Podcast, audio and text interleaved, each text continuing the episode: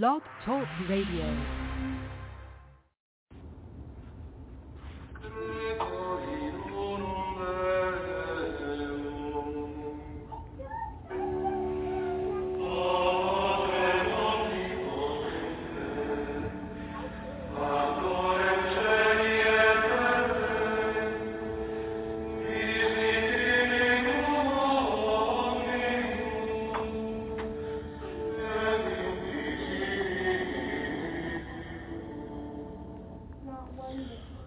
Welcome back to Zion's Redemption Radio Network. I'm your host, Mark Lichtenwalter. Today we're going to be covering A Darkness of Mind, pages 162 to 173 of the Four Crafts. We're talking about priestcraft today. I'll get right into the reading. Am I going to weep over the condition of the world? No. God made it, and he suffers millions to dwell upon it in ignorance of him. I have nothing to do with it. All I have to do is, when God sends me, to go and teach the people the principles of light, intelligence, and truth, so far as I know them, and no further. And if they reject them, it is none of my business. In many instances, they do it for want of information and according to the government, priestcraft and prejudices, etc., of which they are under the dominion. It is difficult for them to comprehend, comprehend correct, correct, correct principles when they hear them, or to know the light when they see when they see it shine. The light shineth in darkness, and the darkness comprehended it not. They understood they understand many things perhaps better than you do, but they do not understand the principles of the gospel as you do. For want of the light of the Spirit of God, no man can comprehend that sphere without the Spirit. I'm sorry, no man can comprehend that without spirit. And that's John Taylor in Journal of Discourses, Volume 1, page 156. Here is the difference between us at the present time and the priestcraft and the kingcraft and the crafts of, of the various systems among the nations. They have tended to befog, bewilder, bind down, and lead the masses into ignorance. But the principles of the gospel are ca- calculated to expand the mind, enlarge the heart, unfold the capacity, and make all men feel their relationship to God and to each other. That we may be all partakers of the same blessings, that we may be all intelligent, that we may be all learned in the things of God, in the things of the kingdom of God and I'll be prepared for the celestial inheritance in eternal worlds. This is the difference between the system that we have embraced and the systems of the world. They are of men, but this is of God. Among the Gentiles, they tread upon one another and ride into power and influence on the ruin of others. And they do not care who sinks if they swim. The kingdom of God exalts the good, blesses all, enlightens all, expands the minds of all, and puts within the reach of all of the blessings of e- and puts within the reach of all the blessings of eternity. Journal of Discourses, Volume 5, page 260. About 12 o'clock, a number of young persons called to see the Egyptian records. My scribes exhibited them. One of the young ladies who had been examining them was asked if they had the appearance of antiquity. She observed with an air of contempt that they had not. On hearing this, I was surprised at the ignorance she displayed. I observed to her that she was an, an anomaly in creation for all the wise and learned that had had examined them without hesitation pronounced them ancient. I further remarked that it was downright wickedness, ignorance, bigotry, and superstition had caused her to make that remark, and that I would put it on record. and I have done so because it is a fair sample of the prevailing spirit of the times, showing that the victims of priestcraft and superstition would not believe though one should rise from the dead. Joseph Smith, Doctrinal History of the Church, Volume 2, page 329. Men generally, although very particular about financial matters and things pertaining to time, although very careful about the acquisition of wealth and desirous of knowing which is the best way to invest it after they had obtained it, although desirous to obtain honor and fame and wealth, yet in regard to religious matters, it seemed that they are perfectly willing that anybody should should think of them for uh, think for them and act for them and to be their dictators and guides. And hence they have a hireling priesthood whom they pay to take care of their souls just as they pay physicians to take care of the bodies and lawyers to take care of the property religion is not a thing according to the estimation of the great many that anybody ought to be dabbling with. It belongs to the priests and the teachers, etc., who are paid for teaching their dogmas, theories, creeds, and opinions. It was brought up, it, I was brought up a member of the Church of England, the same as my friend, the speaker, who preceded me. It is customary among the Episcopalians to prepare men for the ministry just the same as they prepare men for doctors, lawyers, or for the military profession. In examining their boys to find for what they are the best capacitated, it or if one is pretty shrewd, he must be a lawyer. If one is full of fire and energy, then try to make a military officer out of him. But for those who are dull, dumpish, and ignorant, are generally made persons of, these are they who are teachers of religion and who the great masses of men are ready to follow. And as the scriptures say, when the blind lead the blind, they both fall into the ditch. Journal of Discourses, volume 14, page 250 through 251, and that's John Taylor who said that. You know, I listen to a lot of podcasts and seminars and sermons and just teachings from all different um, religious backgrounds, from rabbis in Judaism. I listen to uh, Muslim imams. I listen to uh, evangelical preachers, Catholic preachers, or um, different, just a lot of different people, and like I'm always interested to hear their theories, and like one of my favorite ones is um, the Branch Davidian Seventh Day Adventists because they hold to the teachings of um, of Ellen G. White and and talk about like the early pioneers, is what they call them, the early pioneers of the SDA movement. And like, I really like their thoughts, but at the end of the day, all they are is opinion if they don't get revelation. You know, and if these people who follow Ellen G. White and Kellogg and all of these other people, if they follow them, they are placing their trust in man they don't get revelation for themselves. And like I listen to all of these people and they're like, well, this and that and that and this. And like they've got a thousand different ways to look at one scripture. Like I always find it interesting that among four Jews, there's there's eight opinions.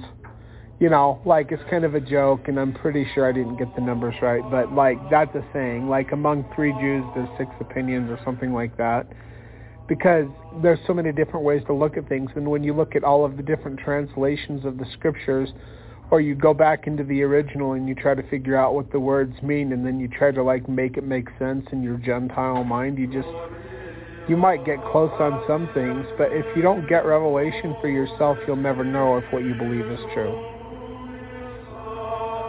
But most of the teachers of religion are like that. They think that they have some kind of knowledge, and I've seen this among, among um, LDS bishops and stake presidents as well. I've had bishops and stake presidents many times say, well, I'm no theologian. I wouldn't know anything about that. And I'm like, you're supposed to be the, the defender of the flock and you don't know about this stuff, like why are you called to be a bishop or a stake president if you don't understand these things, you know? So, I, I don't know. It's just uh, me emphasizing the point that we need to all have revelation for ourselves and not be trusting in any one man um, or set of men to give us the truth because it's all logic like they might even hear the revelations of the founding leaders of Mormonism and it'll still be logic because I can tell you something and I guarantee you among a hundred different people who all hear the words coming out of my mouth as clearly as I can cite them or say them or whatever, you'll have multiple different interpretations of what I've said. And many of them won't even be correct or even close to what I was trying to say. It is the same thing um, as a prophet. Um, one would receive revelation, and they would take what they have received, the word of God or the oracle of God, and they will take it back to God and they will review it and they'll say, "This is what I, this is what I believe." You told me, and I believe this is true. And if it's off, because you can so God speaks to your mind and it has to be interpreted into the language, your spoken language, how the words come across. And you've got to like go back and make sure that this is what God was saying. Because like even, there's always communication errors, even between man and God. So you have to check everything, double check everything anyway, but like if you don't do that and you don't get a confirmation of the Spirit that what is being interpreted is right, then you will not have the, may not have the correct interpretation. Anyway, I just, I know that through personal experience. Anyway, continuing on. Let all the bishops and clergy and priests of every denomination repent and cease to preach false doctrines and let them be baptized and come into the church of Christ and seek no more to fight against the Lord's work. For unless they do this, the Lord shall visit them in swift judgment, and they shall perish quickly out of the earth. For they are the ones that have corrupted the earth with their false, vain, and foolish, foolish and powerless doctrines. They are the ones who have blinded the eyes and hardened the hearts against the Lord's great and last message. Therefore, except they repent, there is in reserve for them a heavier judgment, and they shall gnaw their tongues in pain. And that is from Orson Pratt, Divinity. Uh, actually, I don't know what the the reference is. It's div, D-I-V dot A-U-T-H dot of Book of Mormon by Orson P. Orson P. Pratt, page 96. I actually talked to Beverly and Kevin Kraut this weekend, so this program's coming out Monday, but I talked to him yesterday and the day before, and Beverly was telling me that the first time uh, a, a book is uh, introduced, that it'll have the full name of the book. Um, and then after that, they'll abbreviate it. But that doesn't seem to be the case in this book because I was trying to figure out what something meant, what the reference was to, and we determined it's collected discourses, and there's five volumes of collected discourses. But um, when I went back to look to see if I could find the first instance of it in the book, it was abbreviated at that point too. So I don't know what was going on with that. But um, I think this is the first time I've seen this uh, particular reference. So it's by Orson Pratt, and uh, if you want to know what um, page number to go looking for that quote, you can find it on page 164 of Four Crafts. Prejudice and persecution. When a man's craft is in danger, he will use drastic means to defend it and prevent corruption. Joseph Smith found out this out for himself as he presented a threat as he presented a threat to the local ministers who heard his story. You know, I actually did want to say something about that last quote, that Orson Pratt quote. Like one of the things that really worries me is I know that when Zion is rede- uh, is in the process of being redeemed, there's going to be a lot of the remnant who are tares who tag along with the wheat, and a lot of these individuals will think that they are wheat, but they're going to be like those ministers who drag in their own theology, like Sidney Rigdon. They're going to drag in their own theology, and then they will fight about what's right and what's wrong. And I don't look forward to that time. You know, I I am I don't know. I just I see that it's going to be a problem because there's too many people who think that they know too much to be taught. And they have all kinds of different opinions. And they'll even say, oh yeah, I know, I got to get confirmation of the Spirit. But then they learned it through someone like Phil Davis or somebody else that actually gives them a wrong way to confirm things through the Spirit. And they think that they're all right in doing what they do, when actually they are very wrong for doing it the way that they do it, and it does lead them and others astray.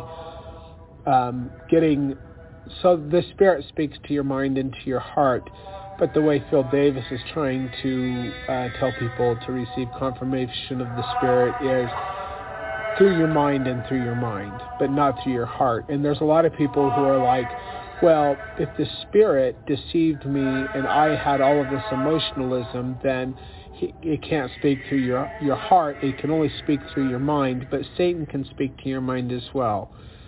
And Satan doesn't speak to your heart. He withdraws, like the spirit withdraws from you, and you'll feel the exact opposite of the spirit. So it's it, there's an emotional feeling there, but it's not emotionalism. But anyway, these individuals who have been tainted by the lies in the church through the priestcrafters and the the uh, the Babylonian businessmen who have hijacked the church, they're going to say, well, they manipulated my emotions, so I can't trust my emotions. But that's sad because God speaks to our mind and to our heart through both. And the fruit of the Spirit is all about feelings and and these type of things. You know, Galatians chapter 5, 22 and 23. Peace, joy, love, and these type of feelings, right? So um, those individuals who don't think that God can speak to your heart because you've you've been led into emotionalism, um, you're actually leading people astray by trying to teach them another gospel or another doctrine because God speaks to your mind and to your heart and you have to be aware of both when he speaks to you. So he'll speak to your mind first and then you ask for a confirmation of the spirit and, and then he will give a confirmation to your heart if it's right. And sometimes he'll give you something that's true but then you misrep- or you mis interpret it in your own mind and you tell him, well, I believe this is what you are saying, and the Spirit will withdraw from you and you'll think, well, it must not have been from God. But it was from God. It's just that you misinterpreted it and you need to ask for clarification. All right, so I'm going to restart with this last part that I started and then started a new little tangent. Uh, prejudice and per- persecution.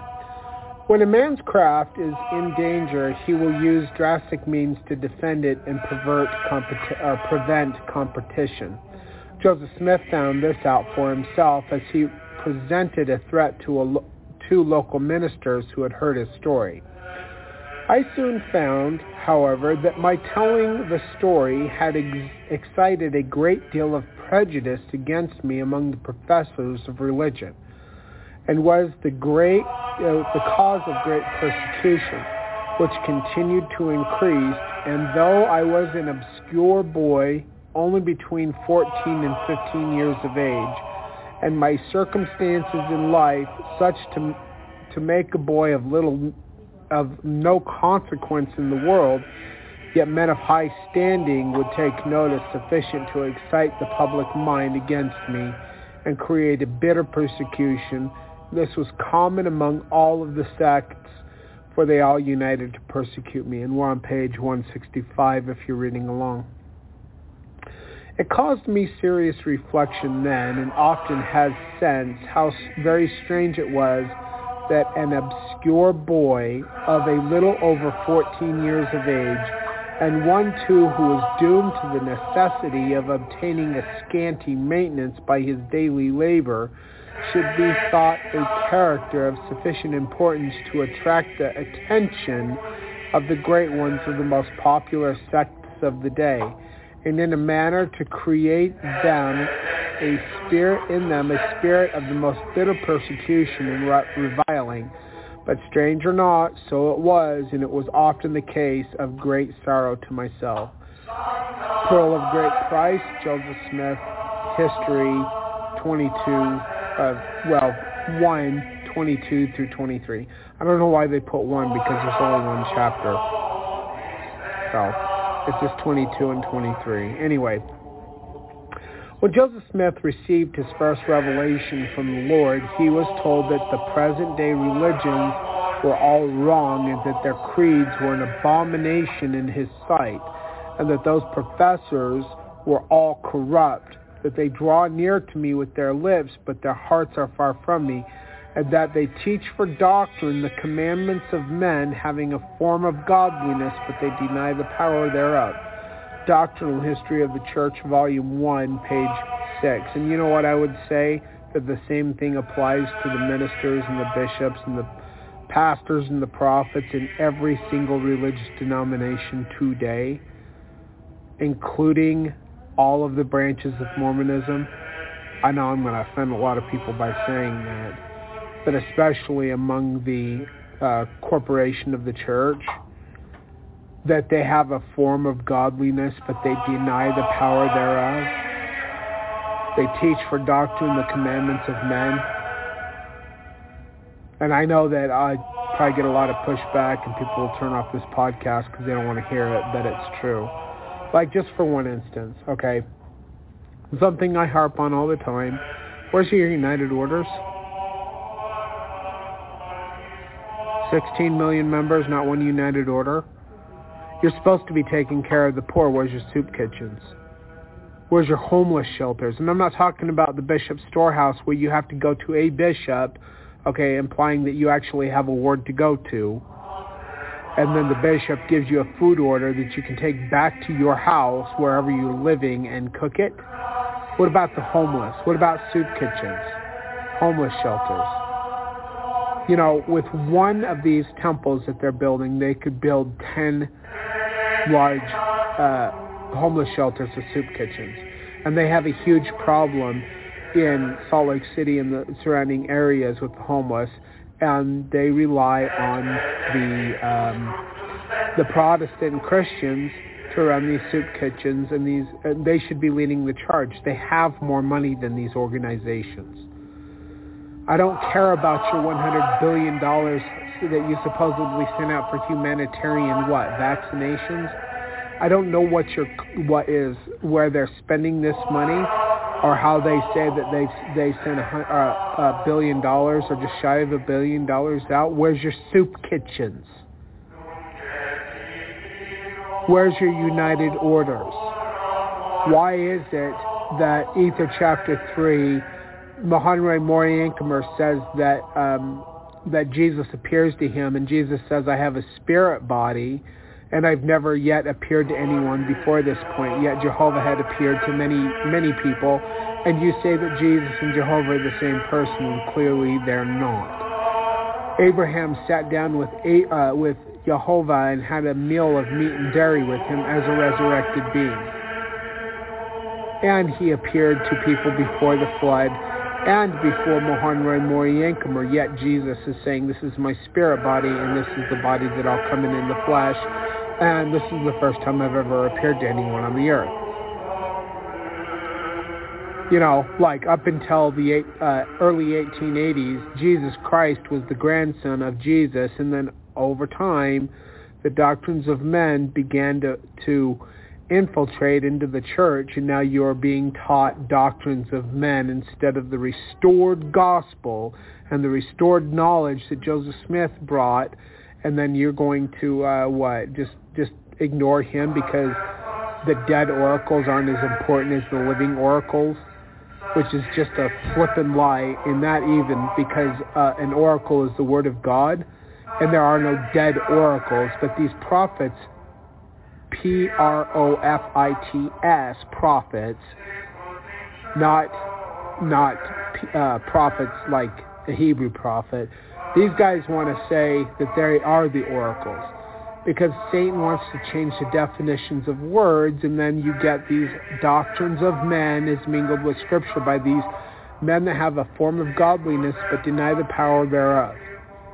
These men that do not have power of the priesthood to heal anyone or do anything. All they can do is tell you how wonderful you are or how wonderful they are or get others to, uh, you know, other others. Uh, like one of the big things with the church is whoever is the leader of the church gets the most praise. And everybody falls in line and says how wonderful they are. And then they die and they become a dead oracle according to the church, which is a lie because the oracles of God are never dead. They're always living. Because the oracles of God have nothing to do with being a prophet. You know, so anyway, so you get the doctrines of men mingled with scripture and, and you get it in the LDS church a lot. And I wouldn't have a program if there wasn't so much to expose but I have a lot to expose. So anyway, continuing on. It was these professors of religion that petitioned the politicians in Washington to, to destroy the Mormons. They continually fled for their uh, with their ideas of of how wicked, immoral, and criminal the Latter-day Saints were. With all their letter writing, preaching, and leading mobs against the Mormons, they proved to be the most bitter towards the new church. Their zeal drove them to fanaticism. And let me just say, if you're not a threat to the devil's kingdom, he's not going to look at you twice. It's because the restoration was a threat to the devil's kingdom. The devil raised up his head to try to destroy them. But is the church being destroyed now? Are you receiving persecution in the church now? No, because the church has changed. And you are no longer a threat to the devil's kingdom. He doesn't care about you. He doesn't care about the institution. He might care about the individuals in the institution, depending on where they're at, and if they if he thinks they're going to become a threat to the devil's to his kingdom. But for the majority of you, you're not a threat to the devil's kingdom, and neither is the church. It was, but things have changed. Apostasy has set in. Their zeal drove them to fanaticism. They were not preaching the gospel of Christian love and tolerance. They were adv- advocating persecution, destruction, and death. Talk about abomination. No word could describe it better. Regardless of the errors and false doctrines and the priestcraft of the ministers and priests of this dispensation, one thing is worse than all the rest. It is their treatment of their fellow men. They disagree with Mormonism, so they create uh, persecution and violence against them. They preach about brotherly love, kindness, and doing good to your neighbor, but that is not what they practice. Persecution became the most negative feature of modern Christianity, and Joseph identified where it came from. Quote, I am like a huge rough stone rolling down a high mountain. And the only polishing I get is when some corner gets rubbed off by coming into contact with something else, striking with accelerated force against religious bigotry, priestcraft, and lawyercraft, doctorcraft, lying editors, suburban judges, and jurors, and the authority of the prejudiced, prejudiced executives, backed by mobs, blasphemers, licentious, and corrupt men and women all and all hell knocking off a corner here and a corner there. Doctrinal History of the Church, Volume 5, page 401, and that was Joseph Smith who said that. In 1911, the LDS First Presidency again labeled Christian ministers as their worst enemies. Quote, Mormonism's earliest and most bitter opponents were professed ministers of Christ, thundering from the pulpit their angry protests and fierce denunciations against old Joe Smith and his followers. They misrepresented them in every conceivable way, and they do that still through their stupid books and their anti-Mormon crap, but it's not the same as it was before. Poisoning the minds of their parishioners against them, slandering them in public and in private, publishing defamatory and hate-inflamed articles, insinuating vexatious lawsuits against the leaders and the members of the new religious body, and even instigating and learn- leading lawless mobs in their violent assaults upon the persons and properties of the despised and excreted Mormons. That's Joseph F. Smith, Anthony H. Lund, and John Henry Smith, Message of the First Presidency, Volume 4, page 236, or on page 167. It is difficult to believe that men who claim to be the servants of the Lord would go to such extreme measures to cause other people so much trouble. They were not satisfied to arouse the anger of just the local people, but would exert every effort to spread that hatred nationwide. Newell Knight described these scenes, quote, the sectarian priests and missionaries around us were among the first to come out uh, both uh, to come out both secretly and openly against us. Among the more active of these was Mr. Pixley, who did not content himself in slandering us to the people of Jackson County, but also wrote to the eastern papers telling horrible lies about us with the evident in, intention of rousing a spirit of hatred against us. His talk was of the bitterest kind, his speeches perfectly inflammatory, and he appeared to have influence among the people to carry them with him in his hellish design. His efforts were seconded by such men as Reverend McCoy, Fitzhughes, Bogard, Kavanaugh, Lovelady, Likens, Hunter, and others. End quote. Newell Knight's Journal in Scraps of Biography, page 76. Well, when the Mormons say that all the religion of the world are corrupt and led by de- devils, it is merely an opinion. But when these religions shall join together and persecute, plunder, drive, and murder the Mormons, then they have then they are proving that is a fact. Jesus said that criticism and persecution would be the heritage of the faithful, and they would expect others to revile you and to say all manner of evil against you falsely for my sake. Matthew chapter 5, verse, uh, verse 11. But when the ministers of Christianity go out of their way to find cause of such persecution and prosecution upon a people of, for their differences in beliefs, it is totally unchristian. Some of them even led mobs to kill the Mormons. Page 168 if you're reading along. Mormons soon acquired the enmity of ministers and adherents of the Christian churches of Missouri. The saints were ever aware that the message, their message was to say the least, irritating with the various professors of religion. Not only were they Yankees, but might, mighty peculiar people even for Northerners, and they professed this new dispensation of the gospel had become necessary and that the upstart Joseph Smith, not one of the learned pre- prelates, had been called of God to reestablish the true church and to add to the resentment some Mormons lacking in tact openly stated that God had promised them a place in Missouri. The sectarians, the sectarian priests inhabited Jackson and the surrounding counties became some of the most zealous foes of the saints. Reverend Phineas Ewing, head of the noted Cumberland Church, stated in print that the Mormons are the common enemies of mankind and not to be destroyed. Well, that's mighty Christian of you, mister. Anyway, that's from Mormonism and America, uh, Mormonism, Americanism, and Politics by uh, Vetter- Vetterli, pages 82 and 83. The leaders of the Mormon Church acknowledged the villain, villainous activities of other nations' ministers and reminded the saints that it was the fulfillment of one of the Book of Mormon prophecies from Orson Pratt.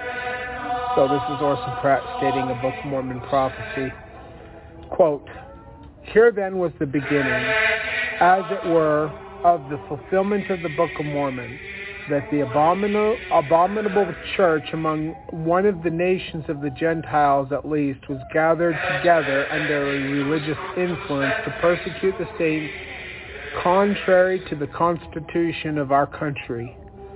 See, and this also goes along with Daniel chapter 7 where it talks about the little horn persecuting the, the saints until the Ancient of Days comes. But anyway, continuing on with Orson Pratt here. They could not do it legally. They could not be upheld in it by true and legal authority, but they could do it illegally under the sanction of priestcraft, under the advice of those who perform, who pro- proclaim from the pulpit. Journal of Discourses, Volume 7, page 184. There were some Americans, however, that recognized the atrocities that were being committed against the Mormons and of such and one such man, William R. Vance, wrote to Joseph Smith, quote, When I read of the ti- in the times and seasons of the persecution of the Latter-day Saints, I am struck with astonishment to think of such horrid and bloody persecution in our land that boasts of liberty. And in the midst of Christendom, good Lord, is blood and slaughter the religion of the Prince of Peace? What to see a bloody mob headed by the band of men denominating themselves as the ministers of the gospel, marching forth with sword in hand, taking the lives of innocent men, women, and children in order to maintain their religion instead of maintaining it by the sword of truth and the power of the word of God? Ah, but their craft is in danger. Times and Seasons, Volume 2, page 349. Even years later, when the Mormons were beyond the borders of the United States away from those ministers, other men of the cloth still continued their tirade against the saints. In 1877, at the death of, of President Brigham Young, Reverend DeWitt Talmage suggested the following abusive program for the government to handle the Mormon problem. Quote, Now, my friends, now at the death of the Mormon chieftain, it is the time the, for the United States government to strike. Let as much of their rich lands be confiscated as will pay for their subjugation. If the government of the United States cannot stand their ex- the expense, let Salt Lake pay for it. Set Phil Sher- Sheridan after them. Give him enough troops and he will teach all Utah that 40 wives is 39 too many. Brigham Young, M.R. Werner, page 40, I'm sorry, 492. Other hateful feelings were expressed about this time by many religious sources. For instance, quote, the Reverend Do- uh, Dr. Crosby of New York advocated in a sermon after sermon that Mormonism ought to be dynamited. Professor J.M. Conyer affirmed that he had analyzed Mormonism and found it included diabolism, animalism, Mohammedanism, and bigotry, cunning and treachery of Judaism, thugism, and made a dose for Columbia, and he wondered how long she could stand it. The Presbytite the Presbyterian Chicago Interior offered this Christian example of a solution to the Mormon question. Let the lands and the tenets of Mormonism be thrown open to uh, original of the Mormons be thrown open to original entry by civilized settlers, let it be understood that the keep that the army keep out of the way in Utah for four years and that the use of occupation of Mormon property for one year is to give a preemonition title. It's kind of hard to uh, figure out what in the world they're speaking because I know they're speaking English, but the way that they do their words and sentences, it doesn't compute in my mind. But continuing on, there are enough young men in the the West and the South who are seeking homes to furnish up the past, fumigate the territory, and establish themselves in 90 days after the word is get, the word go is given. So basically, he's like, we should just send all of these people who need homes out there to Utah and steal their property like they were doing in Missouri and like they did in Nauvoo.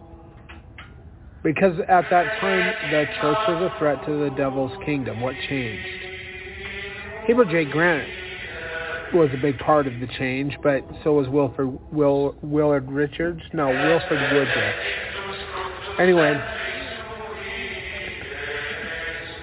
The Episcopal Convention held in New York City in 1881 prescribed the use of strong force of military arm to deal with them.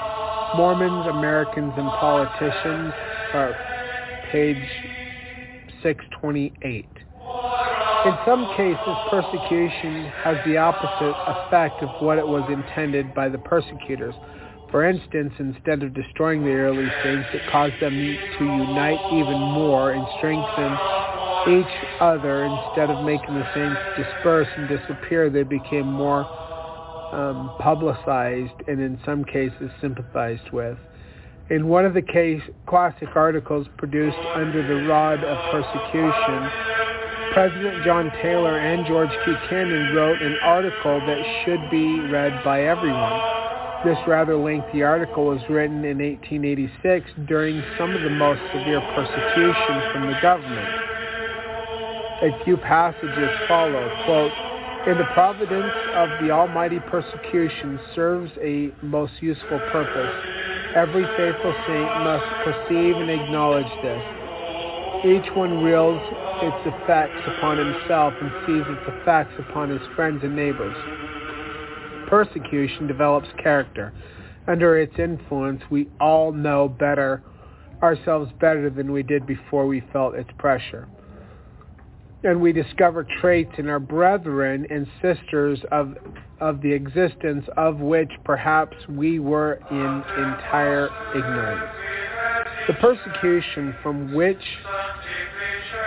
we have su- been suffering during these 18 months past, though very painful, has not been without profit to the Latter-day Saints. It has strengthened and infused a new zeal, courage, and determination into the faithful. It, uh, it has also caused many who were careless and indifferent to arouse themselves from their lethargy and to anew their diligence in the work of God. It has also brought to light the hypocrisy of many, causing them to throw off the mask of friendship and fellowship which they wore and to exhibit themselves in their true alignment, I guess. Religious and irreligious ministers in I don't know what that word is, sac sacerdotal robes, and atheistic scoffers, businessmen of integrity and blacklegs, temperance men and drunkards, men of strict morality and pimps and harlots are crowded together on the platform they have constructed, and they find no conven- inconvenience from each other's companionship. Each is made to believe that it is so that it is to his direct interest to combine to destroy Mormonism. A more motley collection of human beings was never witnessed.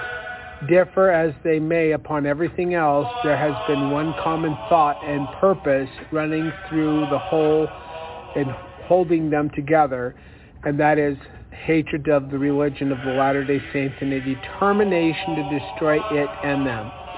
The conspirators have appealed to the prejudices of each one to induce him to work in concert for this common end. In the ministry, the ministers they have found ready and willing allies. In fact, these have been the chief authors and promoters of the conspiracy. The Pharisees in the day of the Savior were no more ready to egg the multitude to cry out, Crucify him, crucify him, than the many ministers of our time who, are, who urge Congress to enact measures for our destruction. It is now some years since the sectarian ministers here, with the exception of the Catholic clergymen, combined in a document to Congress urging that body to legislate against us. This action they have often repeated since, destitute of confidence in their own religious system, systems and their power to cope with truth which we profess without aid from the, from the secular power. They make the air resound with their clamors for Congress to pass laws to crush us and our religion. And they enlist men in their, clo- their cloth elsewhere in the same unchristian business and that was Message of the First Presidency, Volume 3, page 50 and 51. When, when Moses tried to give the Israelites the higher law of the gospel, they rejected them, the higher law. Then Jesus tried to preach them to the Jews, but they too refused to accept such laws and killed Jesus for teaching them. Once again, the prophet Joseph Smith tried to reveal these higher laws to the people with the same reaction, and they, they, and he was killed by the hands of his enemies.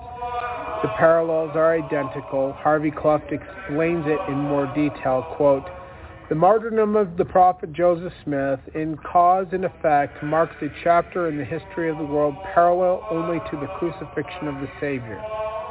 The cause which the prophet Joseph represented was the same original gospel which was introduced by the elder brother or the Redeemer. The persecution which followed the king of the Jews by his countrymen was very like the persecution inflicted upon the prophet Joseph Smith by his countrymen. Christ came as the great Redeemer of mankind a sacrifice for the atonement of all of the original sin. Joseph Smith came as a restorer of the gospel under Christ, and his blood had to be shed in order to seal the divinity of his mission and to make it as valid as the mission of Jesus Christ. Joseph Smith therefore walked in Christ's footsteps and bore the cross to the sacrifice of his own blood. Christ's mission was to all the world. The world was fully represented at his crucifixion. There were Jews, Greeks, Romans, Egyptians, Arabs, Syrians, rabbis, priests, Sadducees, and scribes, all crying, crucify him. The prophet Joseph Smith's mission was to all the world. The world was fully represented at this martyrdom. If not directly, the world acquiesced, I can't say that word, acquiesced Oh, that's how you say it. Acquiesced in the deed. And we're on the last page, page 173. For where the Americans, English, Scotch, Welsh, Irish, Frenchmen, Germans, Spanish, Scandinavians, clergymen, ministers, reverends, divines, doctors, lawyers, and judges are all saying, kill him, martyr him. The parallelism cannot be refuted. It stands as an un- imperishable pillar which reaches to the very throne of God. End quote. Harvey Clough, Autobiography, Transcript, BYUS, pages 7 and 8. As it was with Jesus Christ, so it was with Joseph Smith, and I'm going to say so it was with the la- it'll be with the last prophet. Those who should have been their greatest friends became their worst enemies. Death was in their hearts, and blood was on their, their hands what power the adversary has over men of the cloth to cause such atrocities to be carried out in order to benefit their priestcrafts. So that is the end of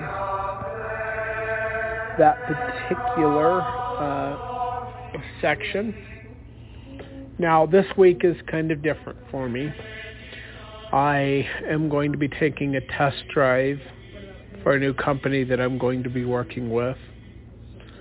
And I don't know when that is. It'll be in the next day or two. And it's just screwed up my whole schedule. Um, so I'm going to be working 14 hours on, 10 hours off, four days on, and four days off. So I'll have to pre-record my shows, my podcasts to come out uh, Monday, Wednesday, and Friday at 6 p.m.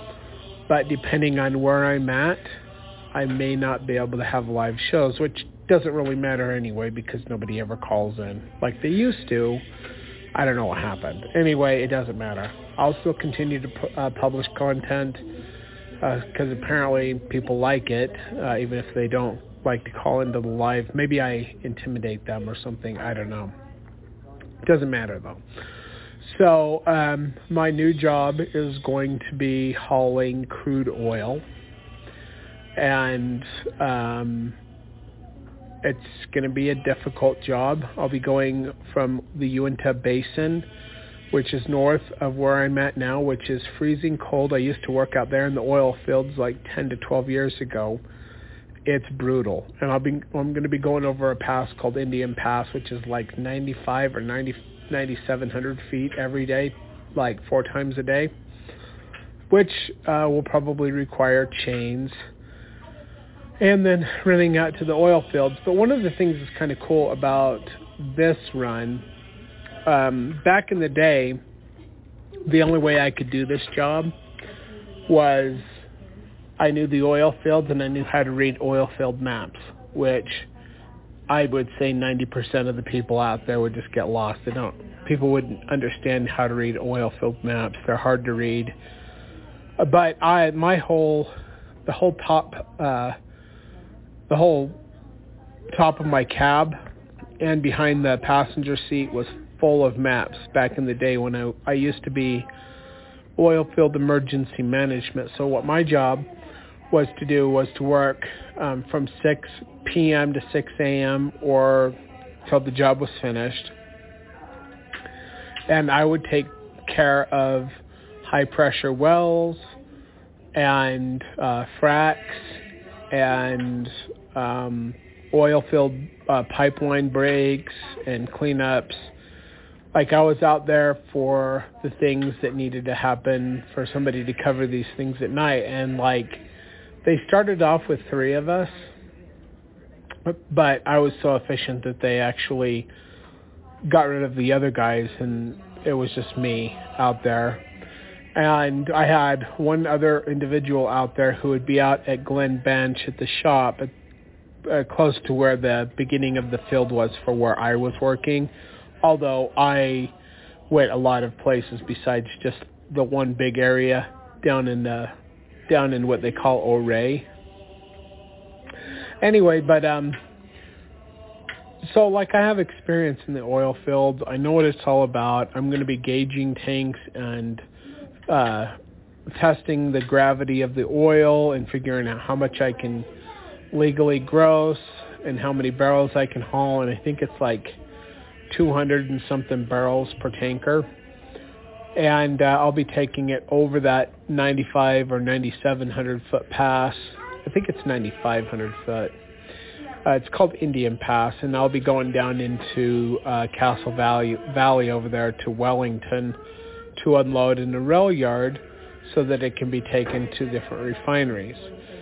So this company that I'm going to be starting with, uh, they just upped their production from 2,000 barrels a, a day, no, 2,500 barrels a day to 4,000 barrels a day.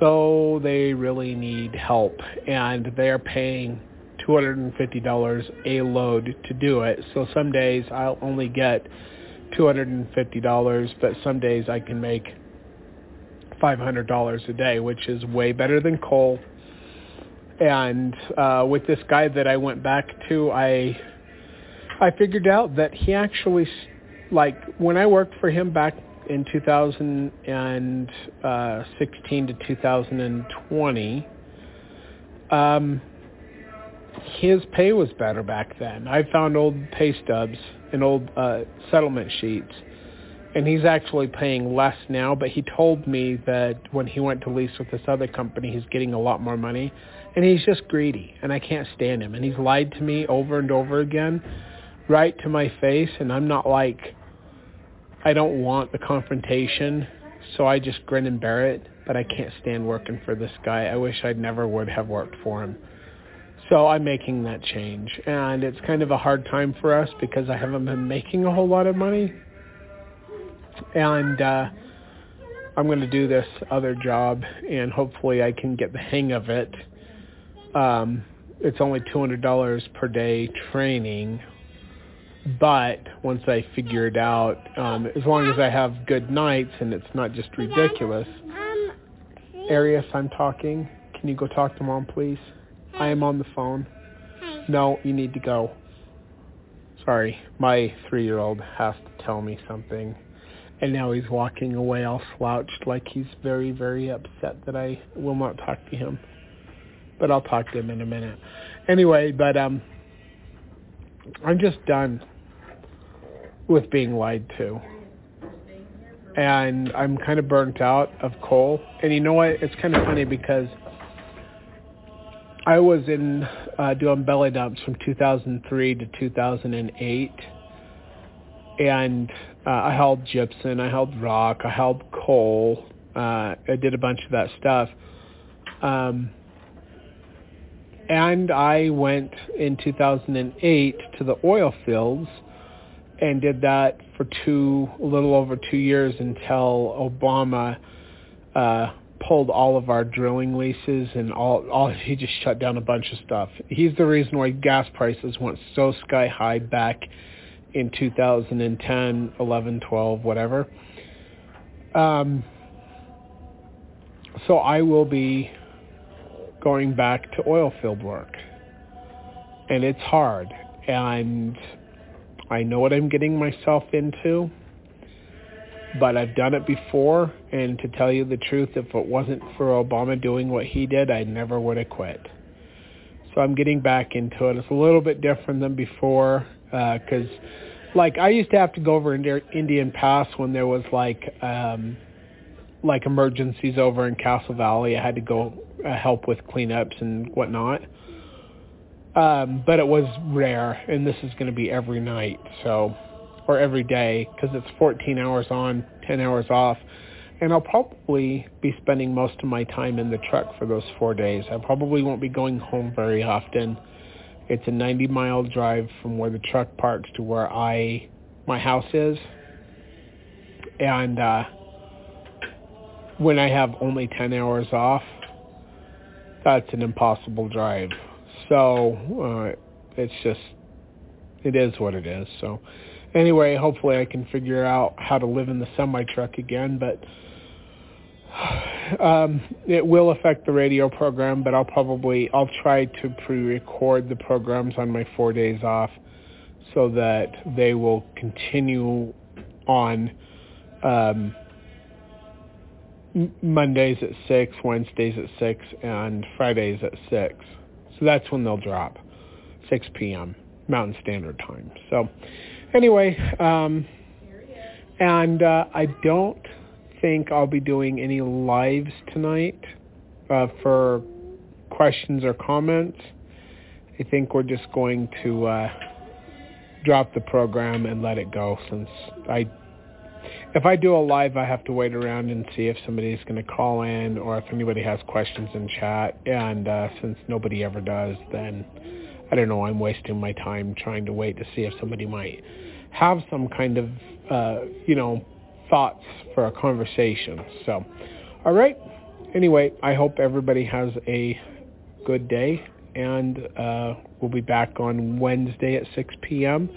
Mountain Standard Time with another episode of Zion's Redemption Radio Network. Thank you for listening. Take care, everyone. God bless, and goodbye.